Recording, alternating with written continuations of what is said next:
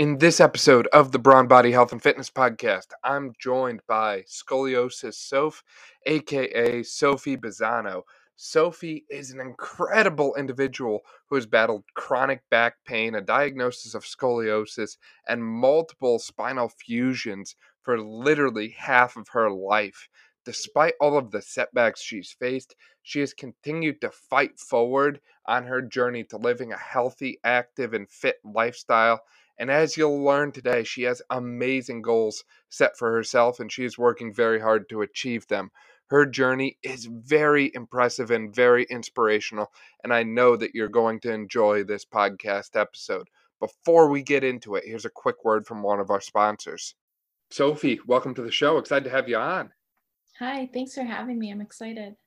So, for people who aren't familiar with your journey and your diagnosis of scoliosis and chronic pain and all these crazy things that you've had to deal with, could you kind of fill us in on where that started and where you're at now? Yeah, so I was diagnosed with scoliosis when I was in middle school, kind of noticed some some stiffness and tightness in my back. And then I was put into a back brace for about two years. I slept in a back brace. Um, and that actually well, didn't work, didn't stop my spine from curving like the doctors had hoped. So I had my first spinal fusion in 2016. And that was supposed to stop my spine from curving anymore. Um, basically, I was in immense amounts of pain after that. The doctors kind of couldn't tell me why. And they told me I wouldn't have pain for after six months. Two years later, was still in chronic pain. After begging the doctors to look inward more at what was going on, they noticed that a screw had loosened in my fusion and it was touching on some nerves and actually formed a huge cavity around that screw, touching on my spine. Um, so they went back in and did a second fusion and now I have four rods and 22 half inch long screws along my spine. Wow. So pretty much my entire spine is fused. And for those who don't know, that basically means that instead of being able to flex all of your individual vertebrae, um, your spine is kind of one bone. It's as if it was like another limb. Interesting. So that means like it's all or nothing. So when you bend over, like everything goes or nothing goes. Right. Right. So if I'm laying on the floor, um, the only thing that I can pick up and bend is my neck. That's as far as that range of motion goes. If I bend, if I'm standing up and I try to bend over, my entire spine doesn't bend. My hips just kind of act as a hinge. And that's the only thing that moves when I bend over. Interesting. So have you noticed that your like pain has completely gone away or has it shifted to other areas? Like do you ever get like sore achy hips because they have to kind of pick up all that motion that your spine doesn't have now or? Yeah absolutely. So it's kind of interesting um i've been in a lot of different kinds of pain um over the past you know eight years. When i when i first was diagnosed i just noticed a lot of stiffness in my back and kind of less range of motion depending on which side the curve was on. And then after my second surgery um, I, I, noticed a lot more nerve damage. Um, so it got to the point eventually where if you even just if I slipped something in my back pocket, it would just feel like I was being electrocuted in my hips. Um, so I have a lot of muscle and nerve damage, just just all, an array of different kinds of pain. But I think the most frustrating part is not being able to move, um, because without movement, it's very hard for the body to heal. So.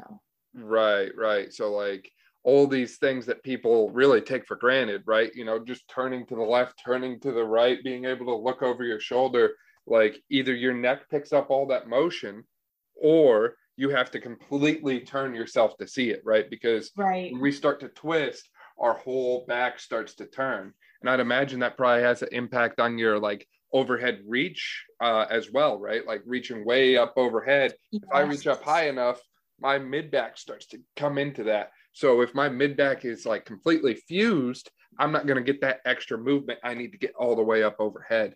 Right. Yeah. So it affects a lot of different things. Um, one thing that I was never told um, and that I found it's really made difficult is actually my breathing patterns. Um, people don't realize that when you inhale and exhale and take a really deep breath to fill up um, the majority of your lungs, you know, your spine needs to flex to compensate for how your lungs are moving. And so I'm because I can't move those vertebrae or those muscles anymore, I'm not able to take as full and as deep breaths as I should be able to. So it, it affects a lot of different things that, you know, I, I was never warned about or people don't tell you. I mean, breathing patterns, the way I tie my shoes, the way I sleep, um, how I move, pretty much everything, the way I drive, you know, checking looking over my shoulder when I'm driving. Pretty much just life in general has changed drastically. So you mean that no one kind of told you the full picture of what life would be like post fusion then? Right, exactly.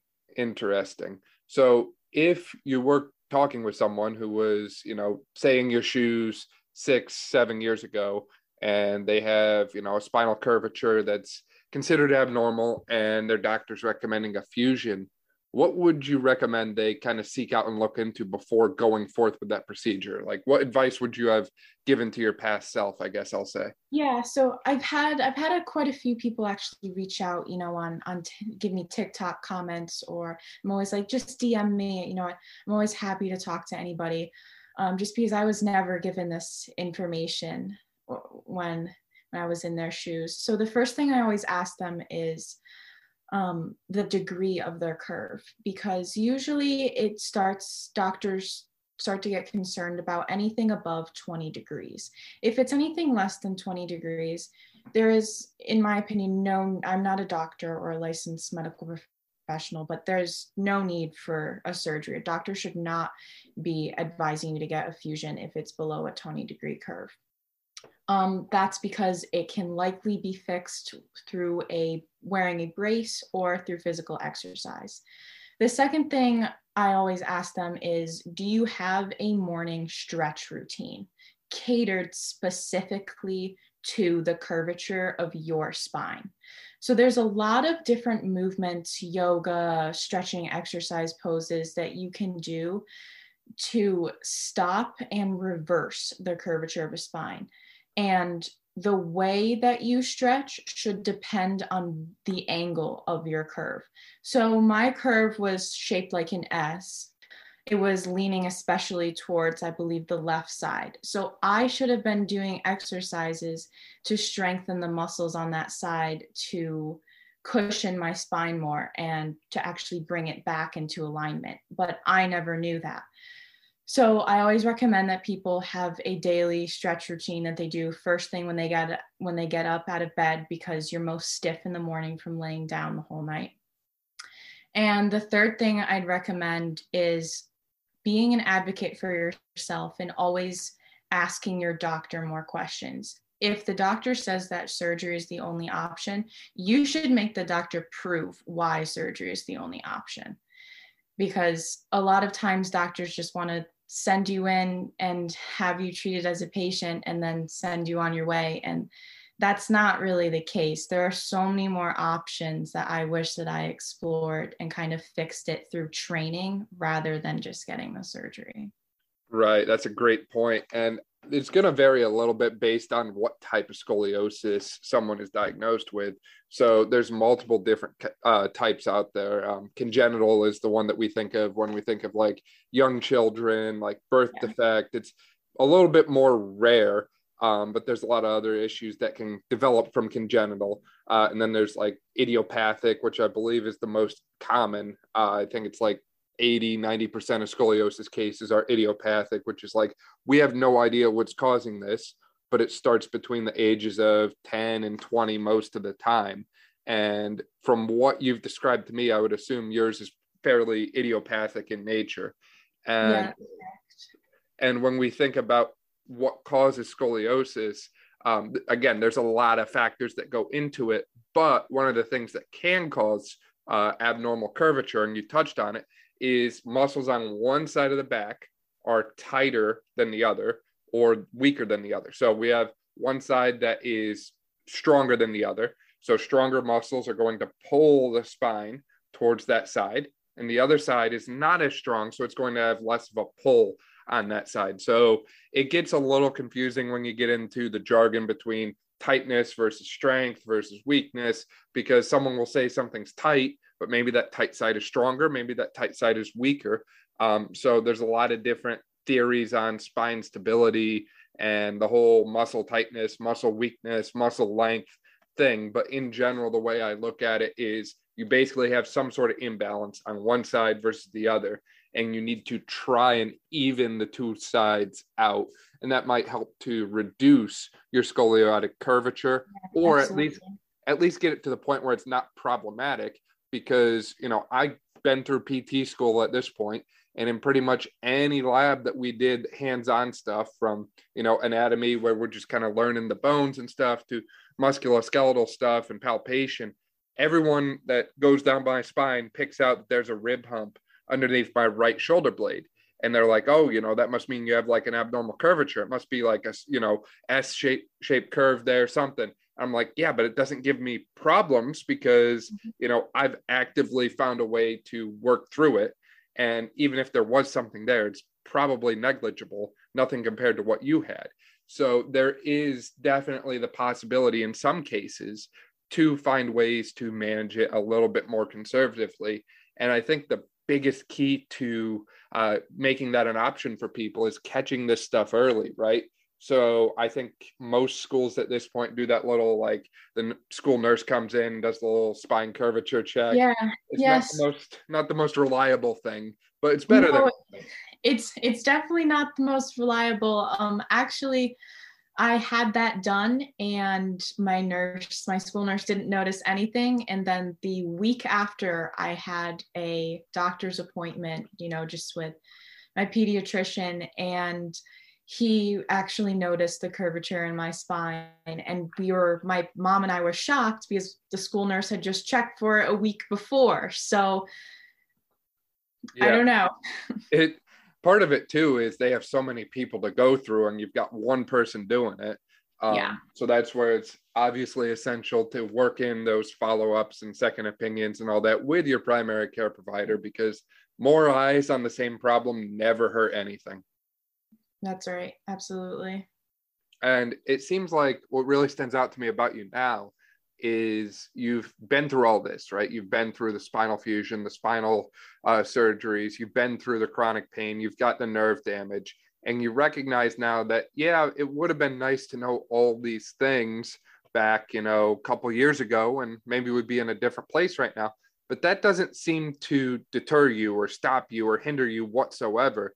It really seems like you've kind of used what's happened to you and made that your kind of future in a way, I'll say, because you're now online inspiring other people. You're helping people who are in similar situations to what you've been.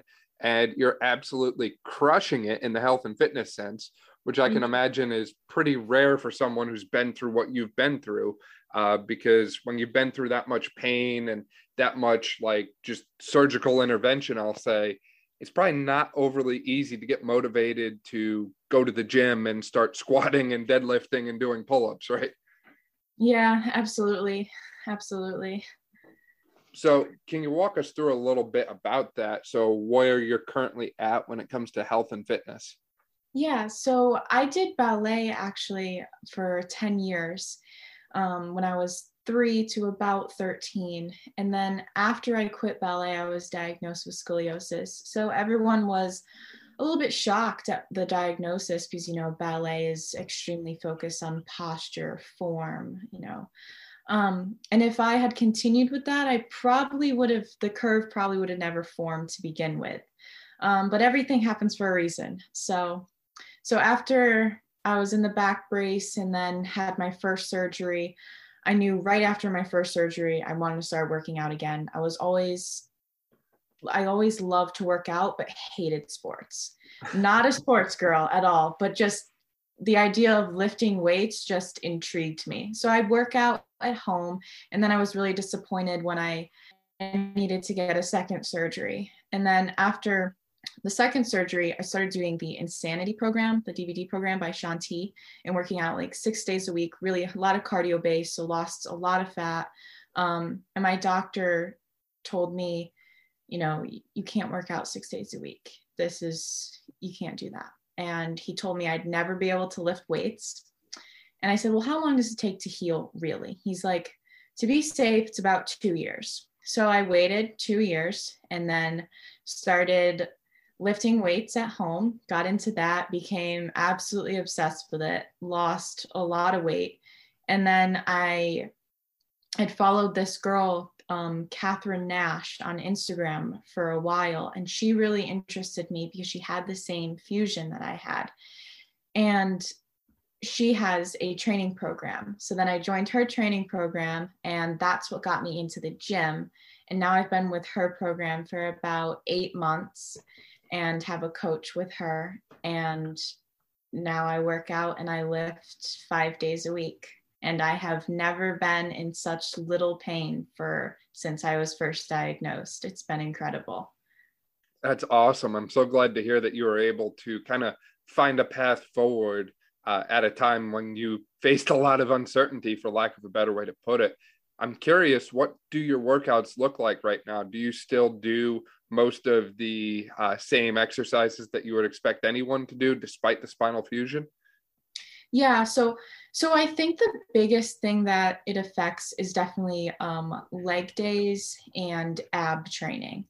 Um, people are shocked at the way that I can form my abs um, because I obviously I, I can't flex them. There's no movement there. So I do a lot of like stability work with my abs, um, a lot of breathing exercises, a lot of work where I'm just lying flat on the ground and moving my legs to kind of work them.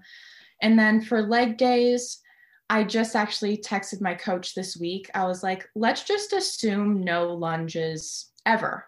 So lunges are something that I found that it doesn't matter the variation, curtsy, elevated barbell, dumbbell, doesn't matter. Just my hips hate lunges and I also can't um, do deadlifts. I used to deadlift and I used to love them just because it it made me feel strong you know to move that amount of weight like that is it's impressive. Um, but it's just not worth the pain. So there's just a couple movements like that that my hips really don't like. Lunges deadlifts i can't run long distance at all. I used to do cross country it's just not worth the damage that it does to your hips. Um, but other than that, it's pretty much the same.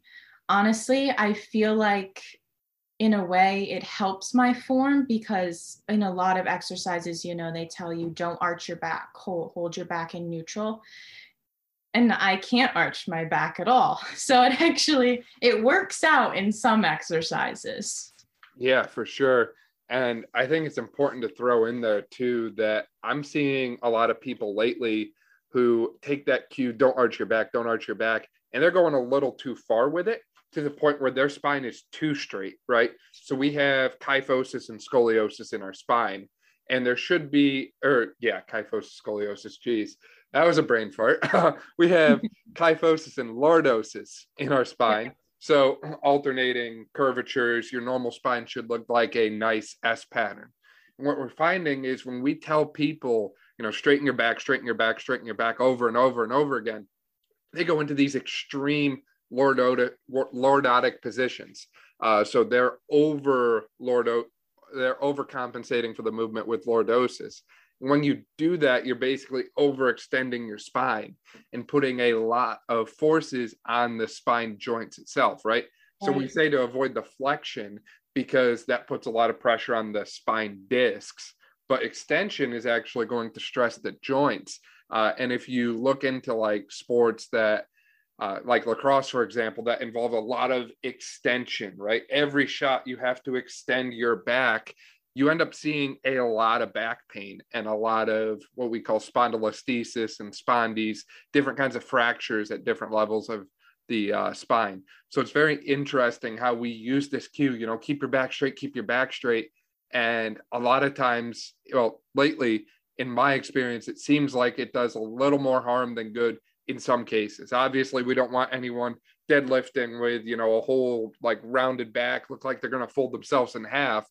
But we, we need to be careful with the cues that we use to people and make sure that we sweat the small stuff with these details because if we don't get the form right and there's hundreds of pounds of weight involved, then our margin for error is very small before something goes wrong. Right, I agree. That's why you you have to take, you know, what, what all these fitness influencers online, they all give advice about form, especially like RDLs or deadlifts. I mean, they don't realize that the people watching don't realize that everybody's form is going to be so different. I mean, I have a long torso, even longer now after my fusions, and short legs. I mean, my RDL and my squat pattern is not going to look like those all those fitness influencers on Instagram who have long legs and shorter torsos. I mean, my range of motion is going to be completely different and my form is going to be so different than than what they're doing. So I mean, you just have to really know how to read your body. And that's why the mind to muscle connection is so important. Yeah, I could not agree more. And in your case, you've been through a lot of different therapy approaches to help you improve that, right? I think you've mentioned before that you've gone through cupping, dry needling, um, different like pain things, uh, yoga, meditation. It sounds like you've kind of done the gamut of different holistic lifestyle interventions. What have you noticed from those? Have they been helpful? Have they worked? Yeah, so I've tried pretty much everything under the sun for chronic pain, you know, all the creams, like you said, dry needling, acupuncture, cup therapy. I used to see a medical massage therapist every week for about an hour. Um, I've gone through physical therapy twice. I did aqua physical therapy. I've really, I've done it all.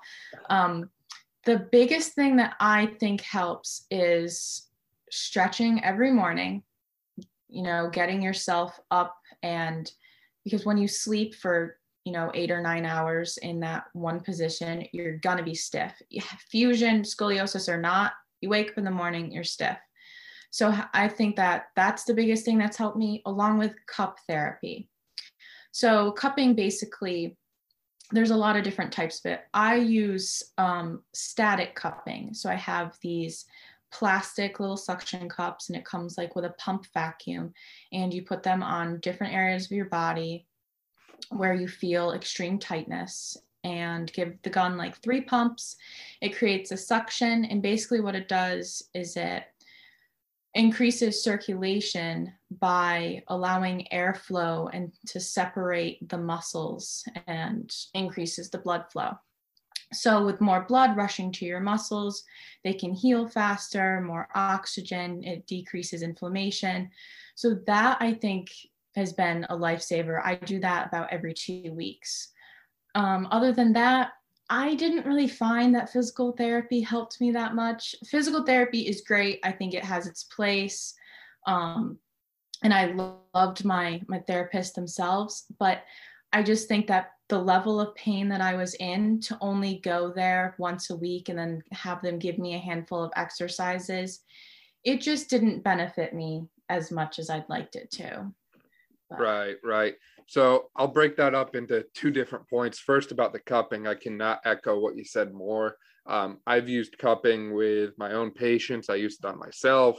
Uh, my family now owns multiple set, sets of uh, cups, and you know my mom will use it for headaches and different things. Like it's very effective and it's very easy to learn how to do cupping on yourself or on someone else. Um, obviously, you should seek out a uh, you know provider who has experience with it, like a physical therapist or a chiro or something like that. You know, don't just go to, you know, Joe down the street from you and get some cupping done because there's risks to it like anything. Like I wouldn't cup someone who's got a blood clot in their leg. Like I wouldn't oh, cup directly over top that.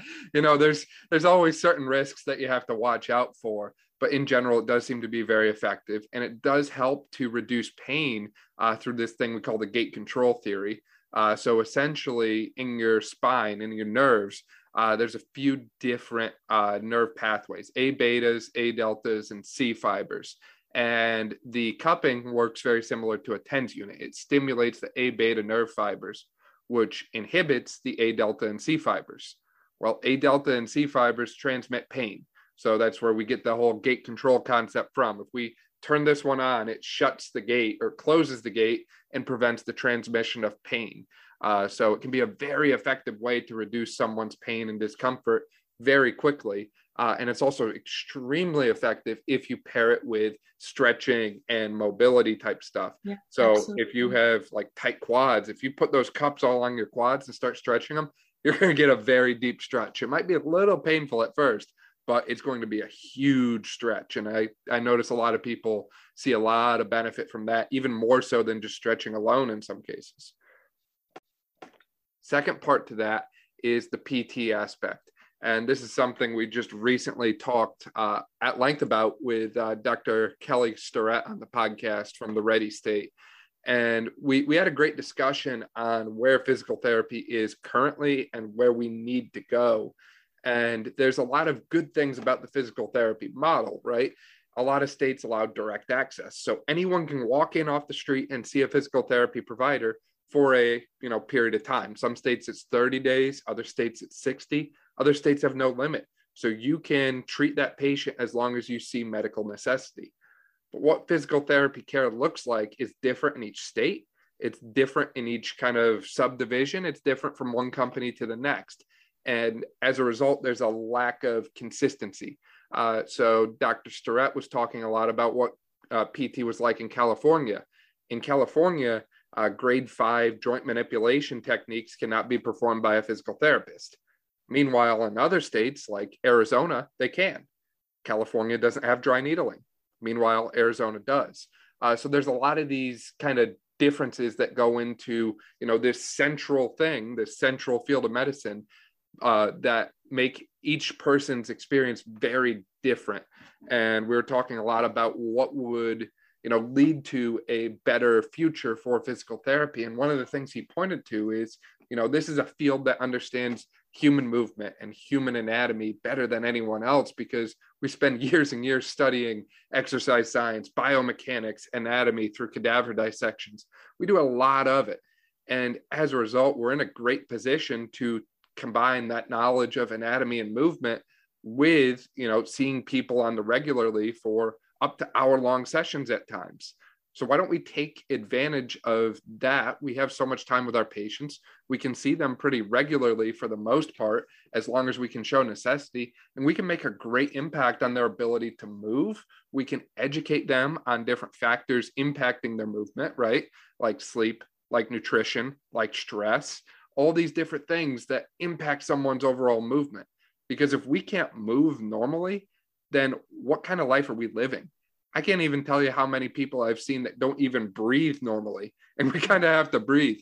So it's just interesting how we have this field that's so uniquely suited for change and impact on so many people's lives, but we just haven't quite figured out how to make the most of it yet, in some cases, I'll say. And again, I say this as someone who's going into the field uh, right now, but I can always, I always like to look at you know what what could we do to improve our current situation? What could we do to make this better? And what could we do to make a more positive impact on other people instead of just settling for you know it's good enough? Yeah uh, no i definitely agree. I mean i live in connecticut so i'm not really sure how my state laws differ from other other states physical therapy laws but i think it's about you get like 30 sessions which the state will cover for free. Um, and after that, you have to pay out of pocket depending on your insurance. So it got to the point for me, it just, it really didn't make sense if I wasn't seeing a, a big improvement. But I think, too, the biggest thing with physical therapy is, you know, you're only, chances are you're going to be going like one to two times a week. I usually went twice a week for an hour. One like they call it like a land session because it was just like traditional physical therapy. And then i had another session that week in the pool. Um, but the biggest thing is you have to be an advocate for yourself. You're the patient. If you if they assign you exercises and you're supposed to do them every day at home and you're not doing them then you might as well not go to your appointments too. So i'm so glad you said that. Oh man that's it's it's tough to like make a permanent change in someone who you see one, two, at best three hours a week. Uh, when you know they spend all the rest of the time outside of those hours of the clinic walls. And it's very difficult to go about something like correcting posture like increasing strength when you only get one to three sessions uh, with someone per week right? We know that at minimum we need two sessions per week with someone in order to increase muscle strength.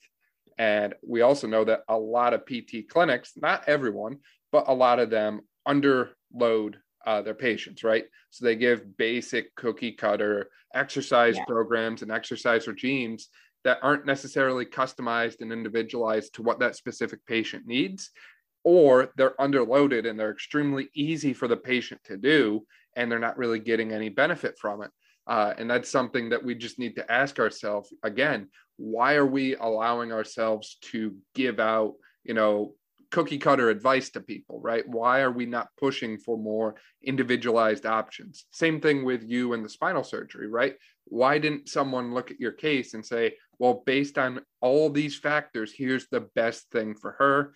Now we need to talk to her and see what she wants to do about it instead of well she's got this. We're going to do this and we're just going to tell it to her you know there there was there was a lot less dialogue in your case than there should have been in my opinion from what i've understood of it. Yes i agree. I, I absolutely agree. Um, i think that there should have been a bigger discussion but also i mean the doctor gave and I, I had a great doctor. I mean he was like number one in the state for children's school for treating like spinal fusions and spinal fusions in children's scoliosis um, but with the second surgery, you know, it was kind of a double edged sword. I was given the option of, okay, we know that a screw is loosening in your spine. We know that your spine's starting to curve again. So we can either give you a second surgery, fuse more of your spine, and there's about an 80% chance that you won't be in pain anymore. Or there's a 20% chance that you will be in pain. Or you can just not have the second surgery but you'll be in pain the rest of your life anyway.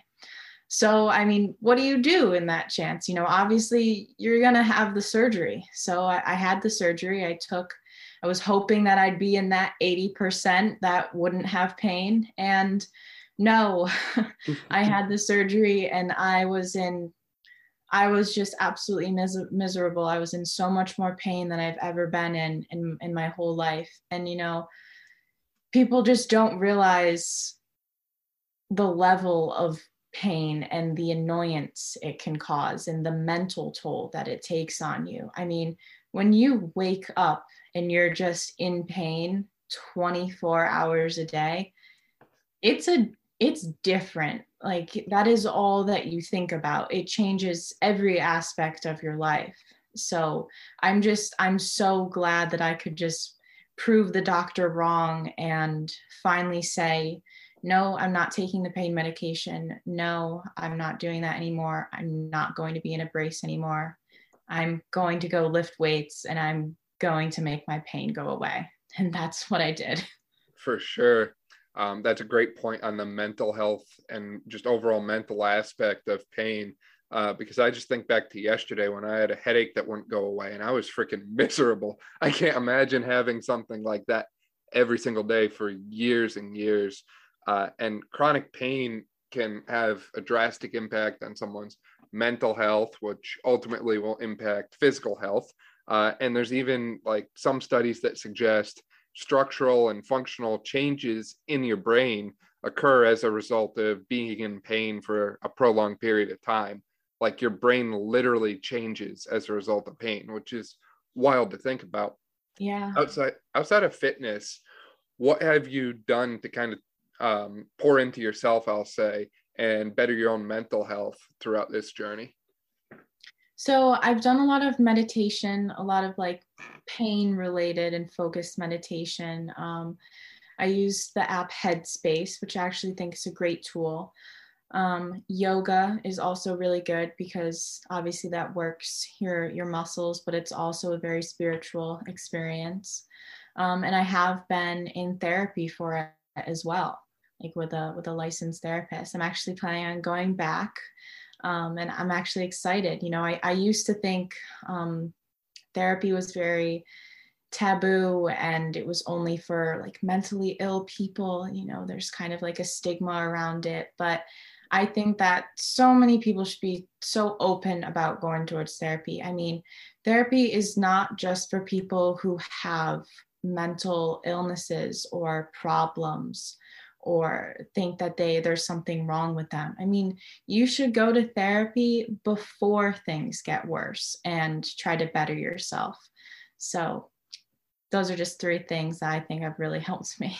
For sure. I can't echo that point enough on preventative instead of reactive measures because it seems like most of the American medical model, uh, again, there's pros and cons to every medical system, but a majority of ours is reactive instead of preventative. We do really well in the secondary and tertiary care realms, but our primary care preventative screening realm uh, is not always the best of the best.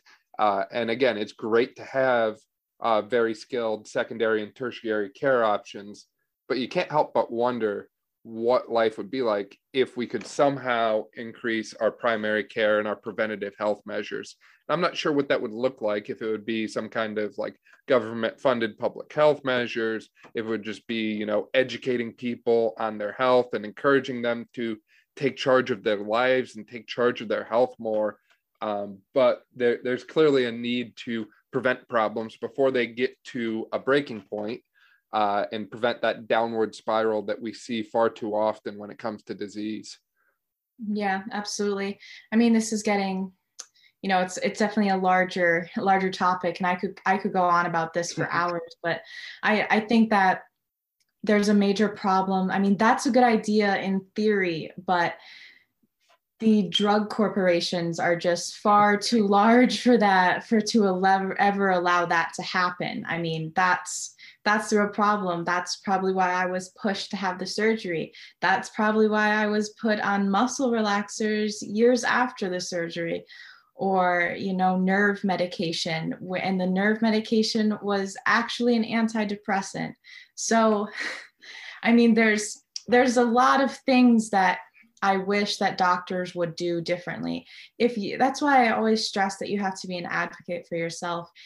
If you walk into a doctor's office with a problem and the first thing that they do is give you a bottle of pills or prescribe you a medication, that's not the answer.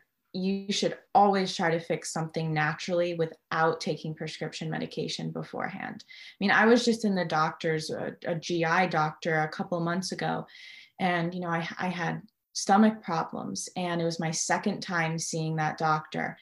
And the first time she gave me, she um, she diagnosed me with a peptic ulcer and she gave me medication to treat it without ever doing any imaging first. So I took the medication, didn't go away. Um, and then I went back and I said, Look, I still have pain. And so uh, she did an endoscopy, found that I did not have a peptic ulcer gave me more medication to treat a different problem. I, and before taking it, I said, Why are you giving me more medication if you haven't even figured out what the problem is yet? So I asked for a different type of imaging. I ended up getting an ultrasound, and she found that I had premature gallstones, gallbladder polyps. And she recommended that I have my gallbladder removed. And I said, absolutely not. Um, and I actually healed my body naturally through taking supplements and changing my diet. And now I have no symptoms of gallstones whatsoever.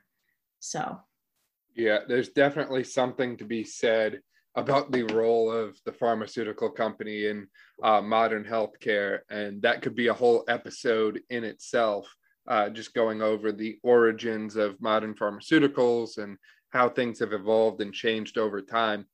But I like to point to plain and simple uh, Dr. James DiNicolantonio. A lot of people know him as like the salt guy, right? He wrote the book, uh, The Salt Fix, The Immunity Fix, uh, The Mineral Code. I think there was, uh, he, he wrote a whole different series of books on health. And he is a doctor of pharmaceuticals by trade and yet he continuously puts out this same message in his books on his social media, you name it, that if you have a primary care provider who will prescribe medication without first, you know, giving you lifestyle advice and mm-hmm. trying other alternative means to manage the problem, then you have a drug dealer, not a doctor. Uh, again, that's stuff that he puts out. Uh, so it, it's just an interesting take on the problem uh, because it we, we see both sides to this, right? So yes, exercise can benefit health, heart health, for example, uh, and it can lower blood pressure. And there are medications that lower blood pressure for people. Uh, the, the question then becomes what is it that the patient, what is it that the person wants?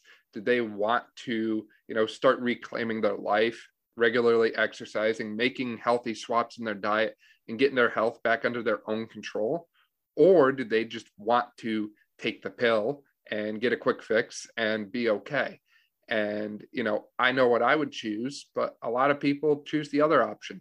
And that be, that comes to a whole different topic of instant gratification versus delayed gratification and why people want things but don't want to work for them. Uh, but we won't go down that rabbit hole right now because I think that gets a little too far off the train. Yeah, no, I agree. uh, and it's interesting that we think about just those concepts of, you know, how other companies, I'll say, shape the care that we receive uh, from a medical perspective, and how we often, as a society, look for the quickest solution, not necessarily the best solution. And I just can't help but think about those things as it pertains to everything we've been talking about today with scoliosis, health, and fitness in general. Is that it's almost like a call for everyone, including myself, to kind of do a little internal audit and reality check with yourself, right? Like, what is it that I'm doing right now that I'm doing because it feels good in the moment, but it's not going to serve me the best long term, right? You know, so if I sit on my laptop after this and watch two hours of Netflix, you know, sure, it'll probably be enjoyable in the moment, but what if, what else could I have used those two hours for? What else could I have been productive with? And that's not to say that everyone should go out and work themselves to death, but just kind of recognizing that sometimes in life we need to look at the bigger picture and play the uh, more delayed gratification game, the game of you know this won't give me the results i want right now. It'll take a little while but it'll be worth it when i get there right? That's what health and fitness is built on and that's what holistic health and alternative medicine is also built on right? It's not a instant result. It's something a little bit more delayed but you recognize that that delaying process is well worth the wait. Right right. It's all about consistency. While we're talking about consistency i'd love to bring up too uh, what's your own kind of nutrition strategy or nutrition model? I know you like to post your uh, favorite foods on Instagram there different times. Yeah. So when I first started working with my coach about eight months ago, I was eating in a very extreme deficit, um, about 1,200 calories a day. And she put me on a reverse, and now I'm in a slight bulk so now I eat, right now I'm at roughly 2,800 calories a day. So it's pretty high for somebody my size. Um, and I track the macros as well. So I'm at very high protein. I have like over 150 grams of protein a day and very high carb because I find that personally my body digests carbs a lot easier than fat. Um, so high protein, high carb, and I'll pretty much eat anything that you know can fit into my macros because i try to balance it a little bit um you know obviously get all of my protein from you know good whole healthy protein sources chicken turkey beans non-fat greek yogurt. But i mean if i need to have a protein bar or a bag of quest chips or like kodiak protein waffles you know i can supplement from there um, I used to be extremely rigorous with my diet before I had my coach. You know, going into working with her, I thought that I was going to, you know, not eat any sugar. I used to be completely sugar free, gluten free, did all the crazy diets, you know, all the fad diets. And then eventually, it led to binging. And my coach sat me down and she was like, you know, it's not worth it. I mean, it sounds, I used to read all these health books and be absolutely terrified of everything that I was putting into my body. If it came out of a package, I was scared of it. If it had preservatives or sugar, I was scared of it. But eventually I realized that although it may be doing my body good to eat raw, everything raw, everything, you know, healthy, it was really weighing on me mentally. I mean, you can be the healthiest version physically that you can be, but if it's affecting your mental health, it's only worth it to a certain extent. So now I eat pretty much whatever I want as long as it's tracked and within macros. And I have one cheat meal a week with like a family dinner night with my family. And yeah, hopefully I'll start cutting this spring. Awesome. What's your favorite cheat meal? Um, so my favorite dessert would be carrot cake, but Mm. then if I'm going out for like dinner, probably penne alla vodka. Oh, I like the sounds of that. I um usually people give me like oh pizza or chicken wings or something like that, but that's a different one. Wow, I like that. I like that a lot. Yep, I was raised Italian, so it's always going to be pasta. Awesome. Sophie, what's on the horizon for you? I'll say. What's it what's uh, your next plan? What's coming in the future and what's your I guess vision for yourself here as we roll through 2022 and beyond? Yeah, so I'm really hoping to compete this season. Um, I'm training to be a figure competitor. Um, hopefully, it'll only take me, you know, the coach I'm starting to work with now, he says should only take me about a year to get my pro card. So that's very exciting. Um, and then obviously, I really want to grow on social media. You know, my TikTok is doing pretty good right now, but I really want to grow on Instagram. Um, and I think the end goal would be I really want to be a coach, like an online coach, um, because the coach I have now has just helped me tremendously. She's changed my entire life. And I want to be able to do that for people and to really help them mentally and physically. I'd really specifically like to train people with disabilities because, you know, that's a very unique type of work. And I was always told I would never be able to do what I'm doing. And I just don't think that people should listen to that. If you think that you're capable of doing something, I want to help those people succeed. There's definitely a need for that right now. You're hitting the nail right on the head there, Sophie. Uh, I also saw you're uh, planning to graduate from Purdue next year in 2023. Is that correct? Yes, that's correct. So I'll graduate there with my um, bachelor's in business, focus in administration. Um, and then hopefully I'll have my training certificate as well a year after that. And then you do a lot of virtual assistant work, I think, too now. Yeah, so I'm actually I'm I'm in you know I'm between jobs right now, so mostly focusing on training. Um, but I'm I'm thinking about starting a virtual assistant company. Um, but I'm waiting to hear back from a few other job opportunities before you know I really delve into that. Yeah, for sure. That's interesting. Sophie, anything that you want to close out on, or you really want people to take home from your story, your journey, and message? Yeah, so I think the biggest thing that I just really like to to tell people is, you know, if you think that you can do something and something somebody is telling you that you can't or you've been through something, I mean, just go out and do it. Go get it. I mean, I look at where I was even just a year ago compared to who I am today and I am so proud of myself honestly that I've I've made such such big changes in my life. So if there's something else that you want, don't let anybody tell you that that you can't have it. I love that message. Big fan of that. Where can people find out more about you, Sophie? Where can people find you on your TikTok channel and social media? Yeah, so everything's the same TikTok, Instagram, everything else. It's all at scoliosis.soph. Love that. We'll link to that below. So if you didn't quite catch that, you can just click the link and find Sophie on all those amazing platforms. Sophie, it's been a pleasure having you on. Really appreciate your time for coming on and sharing your journey and your experiences throughout your past eight to 10 years living with scoliosis. Yeah, thank you for having me. It's been fun. That's going to do it for this episode of the Brawn Body Health and Fitness Podcast. Thank you so much for listening. If you like this episode, please make sure you subscribe on your favorite platform. That way, you don't miss any of our upcoming podcast episodes. Additionally, make sure you share this episode with a friend who you think would enjoy the content and episodes that we've been putting out. Make sure you follow us on social media at Brawn Body to stay up to date on everything that we're currently doing. And last, we'd really appreciate it if you checked out the links below and supported the podcast so that way we can continue to help bring you awesome content and new episodes regularly. Thanks as always for your support,